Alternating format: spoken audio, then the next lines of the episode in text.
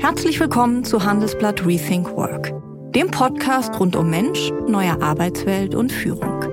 Ich moderiere diesen Podcast abwechselnd mit meiner Kollegin Charlotte Hauenhorst. Und ich bin Kirsten Ludowig.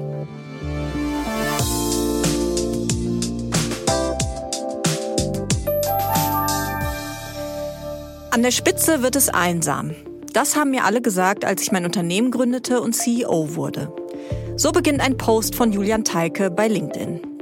Zunächst dachte ich mir nichts dabei, da ich meinen Kollegen immer nahe stand, schreibt der WeFox-Chef weiter. Aber ich habe gelernt, dass da was dran ist. Teikes Post wurde hundertfach geliked und dutzendfach kommentiert. Und auch bei mir hat der 37-Jährige einen Nerv getroffen. Dann ist es wahr, ab einer gewissen Position begegnen dir viele Kolleginnen und Kollegen anders, selbst wenn du sie schon lange und gut kennst. Ein bisschen distanziert, abwartend und auch man selbst macht einfach mehr mit sich alleine aus. Die Einsamkeit, sagt Teike, wird auch größer mit wachsender Verantwortung, steigendem Druck und schwierigen Entscheidungen. WeFox ist ein sogenanntes InsurTech, das 2015 mit einer digitalen Plattform zur Verwaltung von Versicherungspolicen gestartet ist und auch Selbstversicherungen anbietet. Wie viele Fintechs steht auch WeFox wegen der gestiegenen Zinsen unter großem Druck, profitabel zu werden und musste Anfang des Jahres Mitarbeiter entlassen. Und so spricht Teike auch mit mir für einen CEO ungewöhnlich offen über seine Fehler und Triggerpunkte, aber auch über seine Vision und seine CEO-Formel für schwierige Zeiten. Survive and Keep the Dream Alive. Herzlich willkommen, Herr Teike. Schön da zu sein. Herr Teike, wann haben Sie sich zuletzt so richtig einsam als Chef von WeFox gefühlt? Es kommt häufig vor. Das sind meistens so Momente ähm, äh, am Tag. Ähm, äh, passiert fast jeden Tag. Ähm, derzeit ähm, bin ich in der Vorbereitung ähm, von äh, meinem Board-Meeting nächste Woche ähm, es müssen wichtige strategische Entscheidungen getroffen werden. Und ich gucke dann immer auf mein Telefon und überlege, wen kann ich jetzt anrufen? Äh, wen kann ich danach Rat fragen äh, bei dieser spezifischen Entscheidung? Und häufig ist es so, dass mir gar keiner einfällt. Wie fühlt sich das an für Sie? Ja, also es fühlt sich ähm, einsam an. Ähm, es fühlt ähm, sich so an, dass ähm, da eine große Last auf einem ähm, lastet, die ähm, nicht so ähm, einfach verschwinden wird äh, und dass man da eigentlich sehr auf sich alleine gestellt ist, dass man da ähm, jetzt sich keine Schwäche erlauben kann. Ja? Mhm. Ähm, also äh, wenn ich es nicht mache, äh, dann gibt's niemand, ähm, der das sonst äh, macht oder sicherstellt, dass es funktioniert. Mhm. Was sind das für strategische Entscheidungen, die da anstehen? Naja, jetzt geht's ähm, im nächsten Board-Meeting um unser Budget ähm, nächstes Jahr. Das große Ziel ist, ähm, ja, profitabel zu werden äh, äh, über das gesamte Jahr hinweg. Ähm, und äh, da stehen große ähm, strategische, wegweisende Entscheidungen ähm, an. Äh, es geht ähm, darum, wie balanciert man eben diese kurzfristige Profitabilität äh, mit der langfristigen Nachhaltigkeit und der, und der Innovation. Äh, und da gibt's kein Textbuch, ne? Mhm. Ähm, also ja. wo man jetzt nachlesen kann. Ähm, und es gibt auch nicht so viele, die das vorher schon gemacht haben. Also je größer das Ganze wird, wir wollen nächstes Jahr über eine Milliarde Umsatz machen, äh, wir wollen profitabel werden, desto weniger Leute gibt es, die das irgendwie auch von null bis äh, dahin aufgebaut haben. Und deshalb gibt es auch weniger Leute, die man irgendwie anrufen kann und nach Rat fragen kann. Ne? Hm.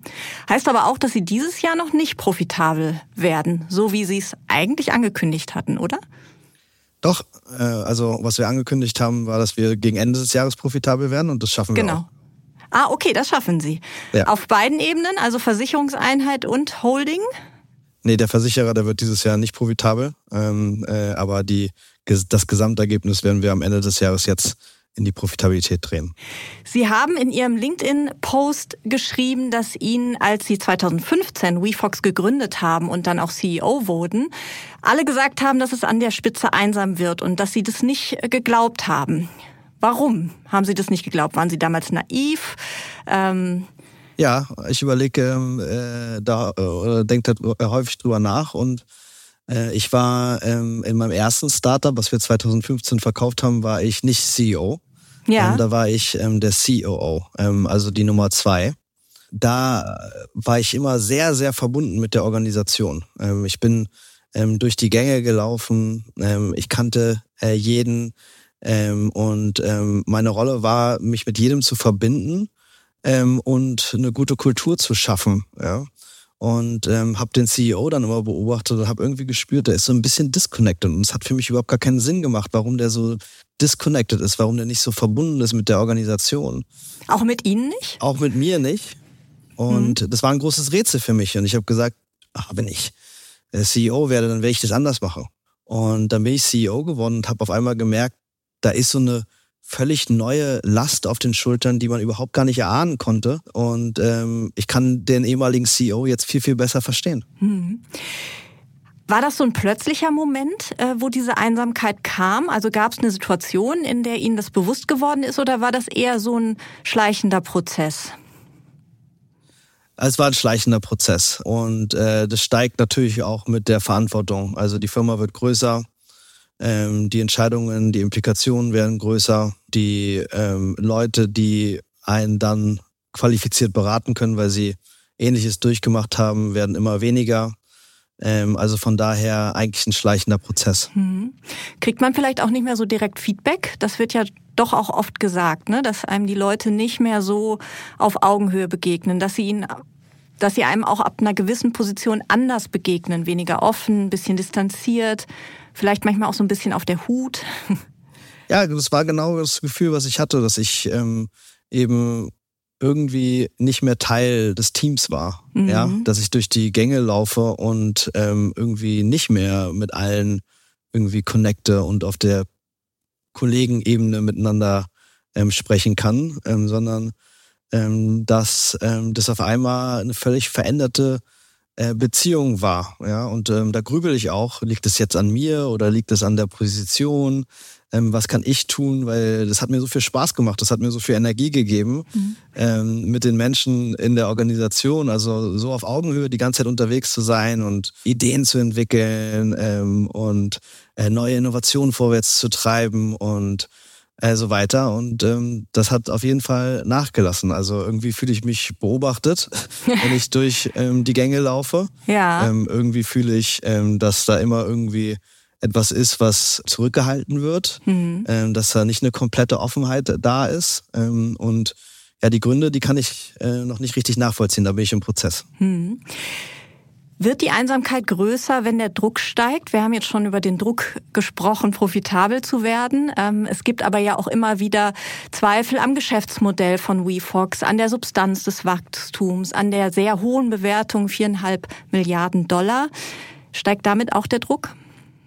Klar, also wir haben ähm, insgesamt fast 1,5 äh, Milliarden Dollar aufgenommen von Investoren. Und äh, die erwarten ähm, natürlich eine Rendite und blicken auf mich. Also die blicken jetzt nicht auf meine Teammitglieder, sondern die, die blicken ähm, auf mich. Ähm, letztendlich ähm, sind wir angetreten, um Großes ähm, zu erreichen. Und ähm, je größer natürlich die Ambitionen, ähm, desto größer auch die Wellen, die man schlägt und äh, desto größer auch irgendwie die Kritik, äh, die man bekommt. Und ähm, das ist schon einfach schwierig damit umzugehen. Also ich versuche dann immer, also ich versuche sämtliches Feedback irgendwie anzunehmen.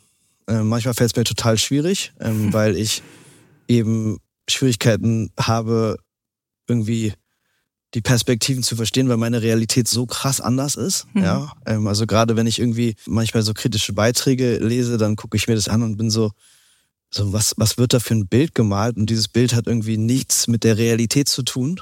Ähm, und und dann wird dieses, dieses Bild von einem Menschen gemalt, der irgendwie fast nichts irgendwie mit mir persönlich zu tun hat oder zumindest meinem Eigenbild.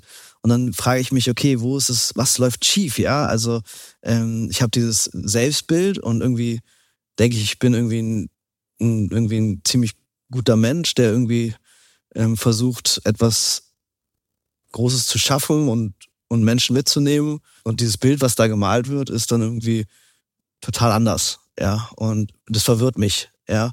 Ähm, und ähm, aber wie begegnen Sie so einer Kritik? Da ist ja doch immer was Wahres dran.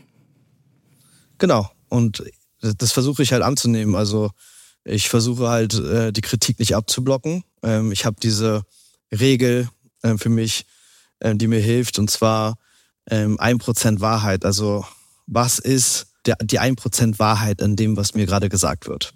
Ja? Mhm. Und das erlaubt mir dann so ein bisschen Zugang dazu zu bekommen mhm. und dann zu sagen, okay, jetzt da ich mal die Tür so ein bisschen geöffnet habe äh, und meinen normalen Abwehrmechanismus irgendwie ausgeschaltet habe, ähm, kann ich das Ganze jetzt mal so beleuchten und gucken, mhm.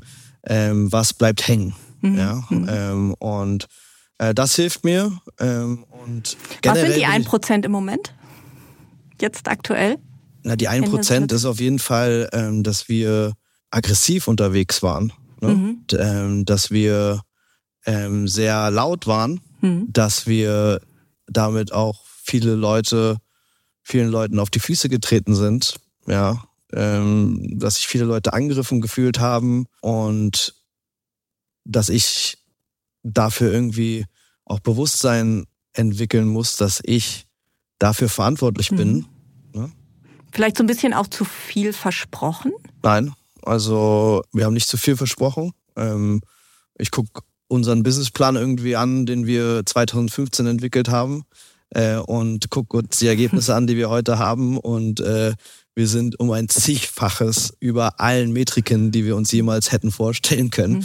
Ähm, wir werden äh, ich weiß nicht, wie viele Unternehmen es gibt, die irgendwie in den ersten äh, acht, neun, zehn Jahren einem Jahr dann Umsatz generiert mhm. haben. Also das ist, glaube ich, sehr wenig. Also es gibt nicht viele Unternehmen, die das geschafft haben.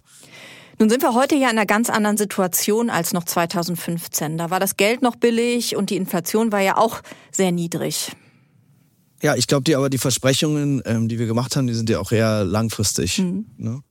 Und ja, aber natürlich. Ähm, ich habe gelesen, 100 Milliarden Umsatz bis 2030. Ja. Das steht weiterhin. Ich glaube, dass wir eine riesige Chance haben, einen solchen Impact zu kreieren. Ähm, ob das jetzt 2030 ist oder 2035, äh, das ist eine Frage, ähm, die ähm, heute natürlich äh, nicht beantwortet ist. Ähm, dass wir auf dem Weg sind, Großes zu erreichen, ähm, das ist für mich klar. Ja. Und da sehe ich auch einen klaren, klaren Weg hin. Und natürlich ist der Weg ein steiniger, ähm, hat viele äh, Rückschläge. Ähm, und ich möchte mich aber irgendwie nicht damit abfinden, dass man von seinen Träumen nicht reden darf, äh, weil ähm, man dann irgendwie ähm, sehr viel Zynismus begegnet und niedergemacht wird. Ich glaube, wir brauchen mehr irgendwie von diesem Reden über Träumen und großen Ambitionen in Deutschland gerade. Und deshalb äh, werde ich weitermachen. Ich werde versuchen, eine Balance ähm, hinzubekommen. Ähm, werde versuchen, ähm, letztendlich das Unternehmen immer wieder zu neuen Höhen zu treiben. Aber äh, ich meine, die, diese Grenze zwischen was ist eine starke Vision und was ist ähm, Fantasie, ja, die ist ja nicht so klar. Ne? Mhm. Und, äh, und ist ein Balanceakt. Mhm. Ja? Und, ähm, und was ich halt tun möchte, ist, ich möchte diesen Balanceakt besser schaffen, aber ich möchte mich nicht in mein Steckenhaus zurückziehen. Ich finde das falsch. Mhm. Jetzt haben Sie davon gesprochen, dass der Weg steiniger war, ähm, ist ja in der Regel auch als Gründer ähm, und dann auch als CEO in so einer Company. Ähm, manchmal hat man dann ja auch als Chef äh, vertrauliche Informationen, die man entweder nicht teilen darf oder auch gar nicht teilen möchte, weil es äh, zusätzliche Unsicherheit auch schafft. Sie hatten Anfang des Jahres die Situation, Sie haben äh, Mitarbeiter entlassen müssen, ich glaube so rund zehn Prozent. Ähm, es sind ein paar Führungskräfte auch von Bord gegangen. Ähm, da ist und bleibt man einsam, oder? Ja, also die ähm, Welt hat sich geändert ähm, letztes Jahr, ähm, als ähm, also die Zinsen äh, gestiegen sind. Das erste, was zu spüren war, war äh, eine Tech-Krise. Mhm. Ja, also genau der Bereich, in dem wir unterwegs sind. Also schnell, schnell wachsende äh, Tech-Unternehmen. Da ist der Geldhahn als allererstes zugegangen.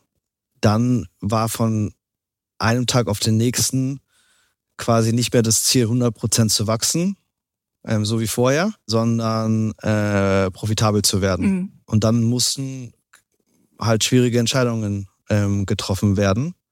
Und bei diesen schwierigen Entscheidungen am Ende ist man sehr alleine, weil äh, man berät sich im Team, aber am Ende muss man selber diese Entscheidung dann treffen und steht dann auch in der Verantwortung mhm. dafür. Mhm. Und ähm, ich glaube, die schwierigste Sache für mich ist, ähm, dass ich halt in der Rolle des CEOs meine Aufgabe ähm, darin sehe, eine positive Grundenergie ähm, zu kreieren. Also eine ähm, Spirale, die nach oben geht. Mhm.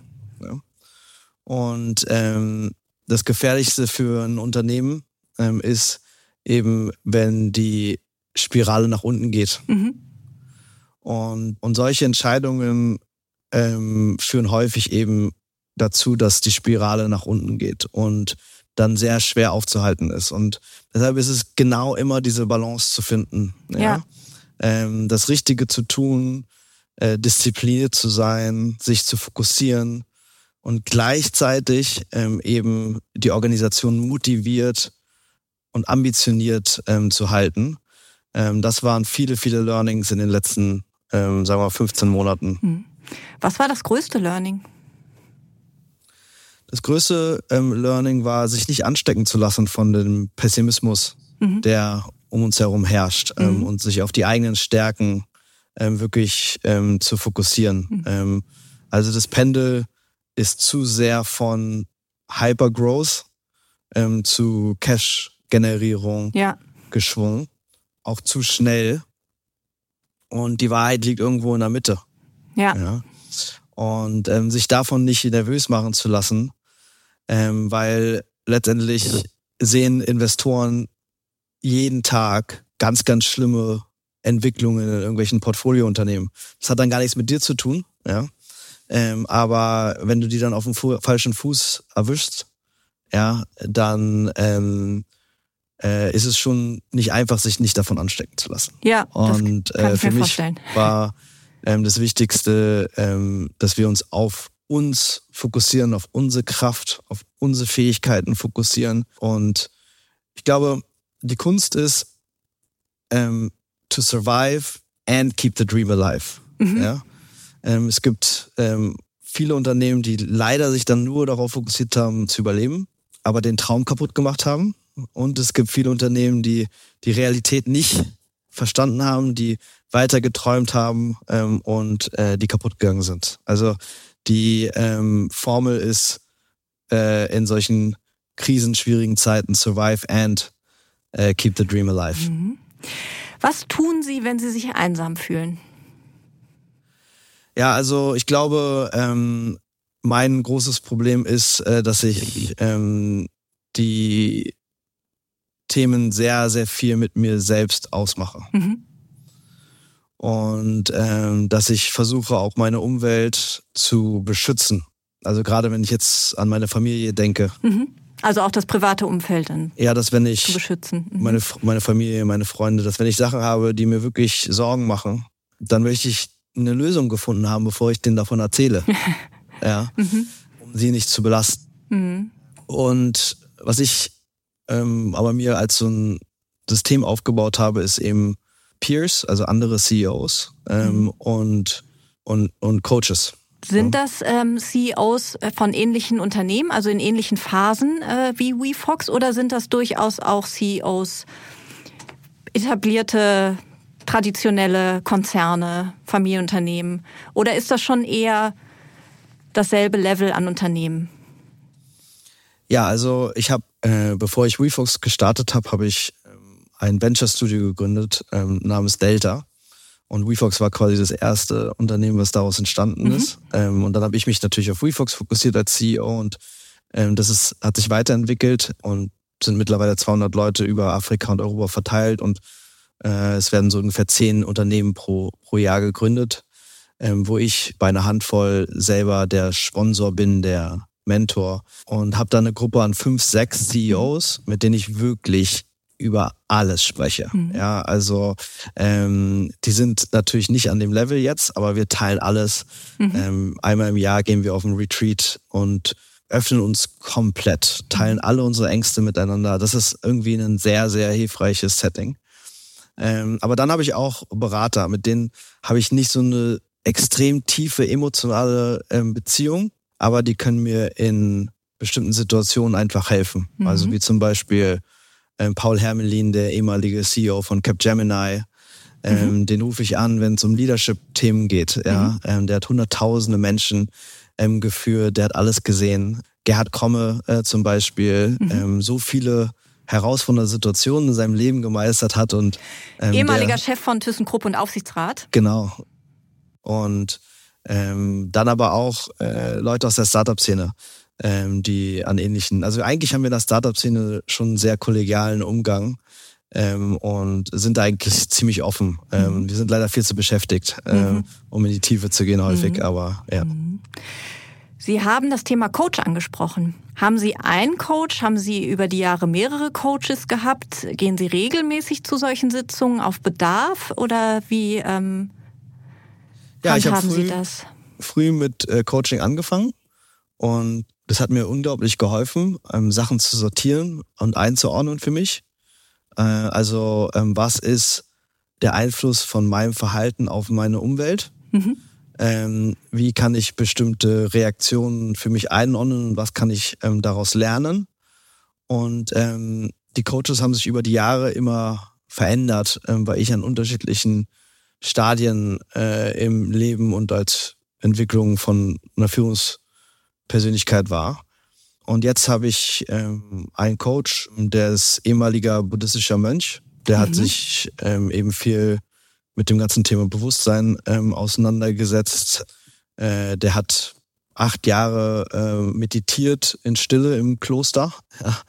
Und da ist eine unglaubliche Tiefe. Und warum haben Sie den ausgewählt, jetzt in dieser Phase? Ja, weil ich irgendwie das Gefühl hatte, dass diese recht oberflächlichen Modelle irgendwie ähm, nicht mehr ähm, die Herausforderungen ähm, für mich lösen. Mhm. Ähm, und ich tiefer gehen musste. Mhm. Also tiefer äh, in meine Biografie gehen musste, ähm, um zu verstehen, warum reagiere ich gereizt äh, in bestimmten ähm, Situationen, ähm, warum habe ich bestimmte Verhaltensmuster, mhm. Ähm, wie destruktiv äh, sind diese Verhaltensmuster für die erfolgreiche Entwicklung ähm, des Unternehmens ähm, und wie kann ich also eine Wurzelbehandlung machen und so zu einer besseren Führungskraft, aber auch einen besseren Menschen, einen besseren Ehemann, einen besseren Vater werden. Mhm. Mhm. Was sind Ihre Triggerpunkte? Gut, ähm, also ich habe sicherlich ein Problem mit Autorität. Mhm. Ja, das heißt, wenn jemand versucht, etwas zu bringen, was ich nicht für richtig halte, äh, dann reagiere ich auf jeden Fall gereizt. Mhm. Ich habe Schwierigkeiten, Vertrauen aufzubauen. Und mhm. das ist ein großes, großes Problem, ähm, weil ähm, Gerade mit meinen Teammitgliedern ähm, ist es sehr, sehr wichtig, dass wir uns voll und ganz vertrauen, um High-Performance-Team äh, zu werden. Und häufig sind es Kleinigkeiten, ähm, die dann für mich die gesamte Vertrauensbasis zu einem Menschen zerstören und sehr schwierig ist, das wieder aufzubauen. Hm. Und ähm, ich denke, äh, dass ich sehr, sehr viele Ideen habe, ähm, ein sehr klares Bild von der Zukunft, aber dass ich nicht gut darin bin, die Menschen in der Entwicklung dieser Idee wirklich mitzunehmen, sie häufig vor veränderte Tatsachen mhm. stellen ähm, und ähm, es nicht schaffe, diesen Buy-in dann äh, wirklich zu generieren, weil die Leute einfach nicht Teil des, sich nicht als Teil des Weges äh, fühlen. Mhm. Also, dass sie sie so ein bisschen am Wegesrand lassen, dass sie sich nicht mitgenommen fühlen. Genau. Mhm. Mhm. Genau. Welche Rolle spielen äh, Ihre Co-Gründer? Sie haben ja auch WeFox äh, zu dritt in einem Trio gegründet. Ähm, welche Rolle spielt das? Auch beim Thema Einsamkeit? Eine gigantisch große Rolle. Also ähm, wenn ich jetzt den Fabian Wesemann mal hervorhebe, ähm, dann ist es wirklich die Person, die ich in den allermeisten Fällen, wenn ich sonst niemand anderen habe, anrufe. Ja. Und ähm, der versteht mich einfach. Und vor allem ist es auch super praktisch, ähm, mhm. weil manchmal, ja, muss man ja auch einfach seine Wut rauslassen. Mhm. ja. Und sicher sein, dass es nicht äh, streut, der, der Wutausbruch. Genau. genau. Äh, also äh, einfach mal Dampf verblassen. Und, mhm. äh, und dafür ist äh, der Fabi also super geeignet. Mhm. Ja. Der buddhistische Mönch, ihr Coach wahrscheinlich nicht so, oder? Doch, doch, der, ja, der, auch? der auch, ja. Also dem bringt nichts aus dem, aus dem Konzept. Ja, gut, aber, wenn man acht ähm, Jahre geschwiegen hat, dann äh, bringt einem wahrscheinlich wirklich nichts mehr aus dem Konzept. Ja, und da kann ich so ein bisschen äh, beim Fabi äh, Druck ablassen, aber ähm, wir sind einfach irgendwie so eng miteinander verbunden und haben so eine tiefe, tiefe, tiefe Wertschätzung äh, füreinander, äh, dass es unersetzbar ist. Mhm. Jetzt haben Sie ähm, seit kurzem auch zwei sehr erfahrene Manager mit im Unternehmen. Ähm, ich hoffe, ich spreche es richtig aus. Jonathan Withmer als Finanzchef und Mark Hartigan, genau, ähm, als Chairman des Verwaltungsrats. Ähm, was spielt das für eine Rolle, so zwei eher erfahrenere Manager mit an Bord zu haben? Ja, total toll. Also einfach von diesem Erfahrungsschatz ähm, profitieren zu können man hat ja auf der einen Seite sozusagen die Fähigkeiten, ähm, die Skills, ja, und was natürlich mindestens genauso wichtig ist, ähm, ist eben die Beziehung, das Vertrauen und ähm, die Skills sind da und wir sind jetzt dabei, natürlich dieses Vertrauen äh, aufzubauen. Also ich sage immer, äh, Vertrauen ist der Schlüssel zum Anlocken von äh, dem Wert ähm, von ähm, letztendlich äh, eine Zusammenarbeit. Mhm. Und je höher das Vertrauen, desto mehr Wert kann man aus einer Zusammenarbeit kriegen. Ähm, und da sind wir auf einem, auf einem sehr, sehr guten ähm, Weg, ähm, weil wir immer beim Hiring darauf achten, ähm, dass wir äh, Leute hiren, ähm, die offen sind, sich selber zu challengen und äh, die bereit sind, ihre Denkmuster abzulegen, die bereit sind, ihr Ego ähm, zur Seite zu legen äh, und die bereit sind, ähm, sich selber challengen zu lassen und äh, besser äh, zu werden ähm, und nicht denken, dass sie die Besten sind. Und ähm, das ist der Fall mit, mit, mit John und mit Mark. Ähm, da sind wir auf einem, auf einem guten Weg. Heißt aber auch, dass sie auch ein bisschen ihr Ego beiseite legen müssen, oder? Ja, äh, das ist ähm, äh, klar und das äh, versuche ich. Ich glaube, Ego ist auch manchmal gesund. Ähm, äh, und ich habe auch ein super gesundes Ego auf jeden Fall. Ähm, aber ähm, äh, um miteinander Lösungen zu finden und wirklich Wert zu schaffen, äh, muss man es mal an der Seite äh, liegen lassen. Und das tun wir, um äh, das Beste für die Firma rauszuholen. Spielt da in irgendeiner Form rein, ähm, wenn so Manager oder Kollegen, die man reinholt, deutlich älter sind? Ist ja bei Ihnen der Fall, ne? Ich glaube 15 Jahre und noch, noch mehr Jahre. Ja, also ähm, das bedeutet ja einfach, dass da mehr Skills sind, mehr Erfahrung, ähm, von denen man profitieren kann. Äh, und deshalb ein riesiges Geschenk. Also äh, ich sehe das jeden Tag irgendwie als ein Geschenk. Also ich äh, als äh, unerfahrener äh, Manager äh, hat die Möglichkeit von solchen erfahrenen, gestandenen Leuten ähm, zu lernen ähm, und ähm, bin da dankbar eigentlich für. Ich würde ganz gerne nochmal auf dieses ganze Thema Kultur äh, im Unternehmen zu sprechen kommen. Kann man, ist diese Einsamkeit an der Spitze was, was gegeben ist und was man auch nicht so leicht ändern kann. Also ein bisschen wie Stress, also dass man weiß, er kommt und dann kann man sich Strategien zurechtlegen, wie man damit bestmöglich umgeht. Oder kann eine Kultur auch helfen, diese Einsamkeit zu vermeiden? Ja, also wenn es so haben wir es nicht geschafft bislang. Aber ich glaube schon, äh, dass äh, es da einen Weg gibt. Und zwar einfach dran zu arbeiten, so einen Safe Space zu kreieren, mhm. an dem eben sich jeder öffnen kann. Und ich glaube auch diese Trennung zwischen dem Relational Space und dem Relational Space. Ähm, also die Rolle, ähm, die du hast mit deiner Verantwortung und deinem Titel, zu trennen von dem der Beziehung, äh, die du hast von einem Menschen zum zum anderen. Mhm.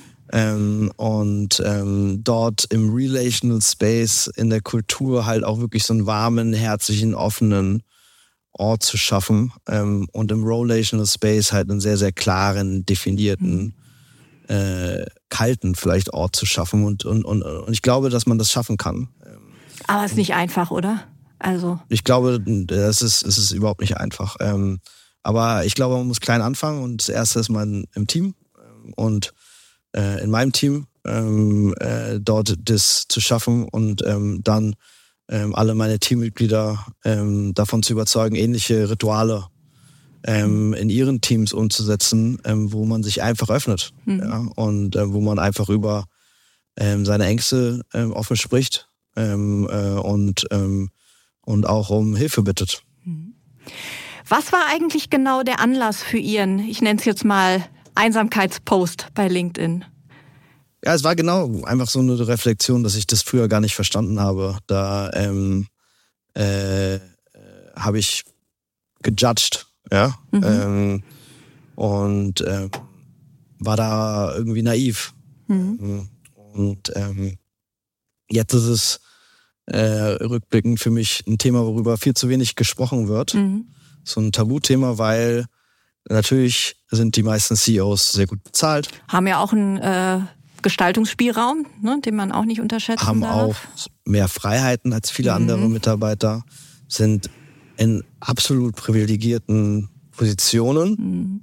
Mhm. Ja, und deshalb ist es irgendwie gesellschaftlich nicht anerkannt, dass die jetzt da sich beschweren. Ja, ähm, und, ähm, und ich glaube, das hat auch die Reaktion auf diesen Post gezeigt, dass ähm, das ein Thema ist, worüber wir häufiger ähm, sprechen ähm, sollten. Nicht aus Mitleid, sondern um dafür zu sorgen, dass wir stärkere CEOs in diesem Land haben, die mhm. produktiver, glücklicher äh, sind und nachhaltigere, bessere Unternehmen aufbauen. Mhm.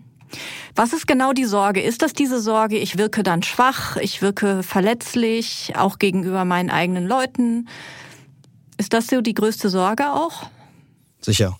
Also ähm, es gibt ja viel Politik ähm, und ähm, Postengeschachere. Mhm. Je mehr man von sich preisgibt, äh, desto mehr ähm, Platz für Attacken mhm. lässt man zu. Mhm.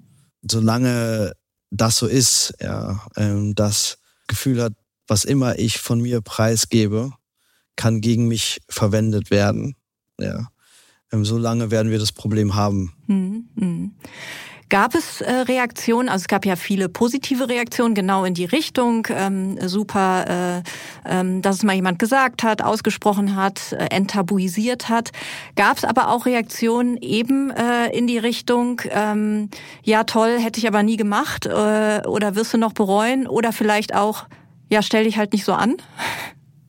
Klar. Ähm, und so okay, weil ich habe das genauso gemacht, ähm, als ich nicht CEO war. Ähm, und von daher ähm, alles gut. Hm. Sie sind ja jetzt zum Teil, sagten Sie ja auch, nicht nur zum Teil, sondern im großen Teil auch selbst als Mentor unterwegs, ne, begleiten andere Gründer auch. Ähm, was würden Sie denen raten? Außer es wird einsam und dann äh, sind die wahrscheinlich auch nach dem Motto, wird schon bei mir nicht so werden. Also was, was kann man da raten? Ja, sehr früh mit dem Coaching anfangen. Ähm, also ich würde äh, auf jeden Fall ähm, jedem empfehlen, ähm, sich da jemanden zu holen, dem man vertraut ähm, und äh, der einem einfach ungefiltert diesen Spiegel vorhalten kann mhm. äh, und der ihm hilft, ähm, das Feedback, was man bekommt, zu integrieren.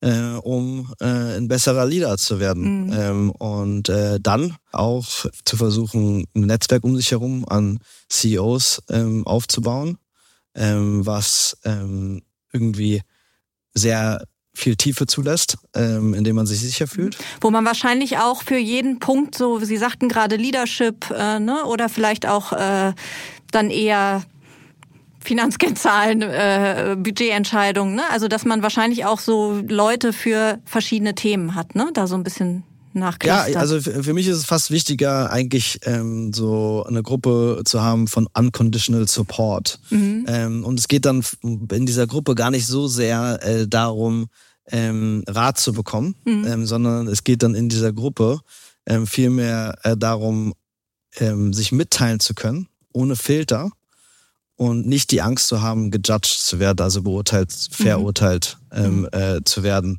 Äh, also manchmal reicht es ja einfach nur, dass einem jemand zuhört. Mhm. Ja. Mhm. Ähm, und klar, ähm, äh, Experten in unterschiedlichen Bereichen, Mentoren, die in, in bestimmten Bereichen helfen können, äh, sind auch wichtig. Und ähm, ich glaube auch ähm, Familie und Freunde, also dort ähm, viel Energie, Kraft auch rein zu investieren, um diesen Rückhalt dann wiederum äh, im Gegenzug zu bekommen, das ist auch ganz wichtig. Ja, und die kennen einen nun mal am besten. Ne? Das ist, so ist es. oft ein Vorteil. Ja. Herr Teike, vielen Dank fürs Gespräch. Vielen Dank. Das war Rethink Work mit Julian Teike. Ich hoffe, Sie haben wieder etwas mitnehmen können für Ihren alltäglichen Wahnsinn. Wenn Sie grundsätzlich immer auf dem Laufenden bleiben wollen, dann testen Sie doch gerne das Handelsblatt. Mit unserem Angebot lesen Sie die aktuellen Artikel plus alles aus dem Archiv für vier Wochen für nur einen Euro. Schauen Sie doch einfach mal nach unter www.handelsblatt.com slash mehr Karriere. Die Details dazu finden Sie in den Show Notes. Wir hören uns am Montag in zwei Wochen wieder. Dann spreche ich mit Ex-Biathletin Magdalena Neuner und Unternehmer Christopher Spall über Leistungskultur. Bis dahin haben Sie eine gute Zeit. Tschüss.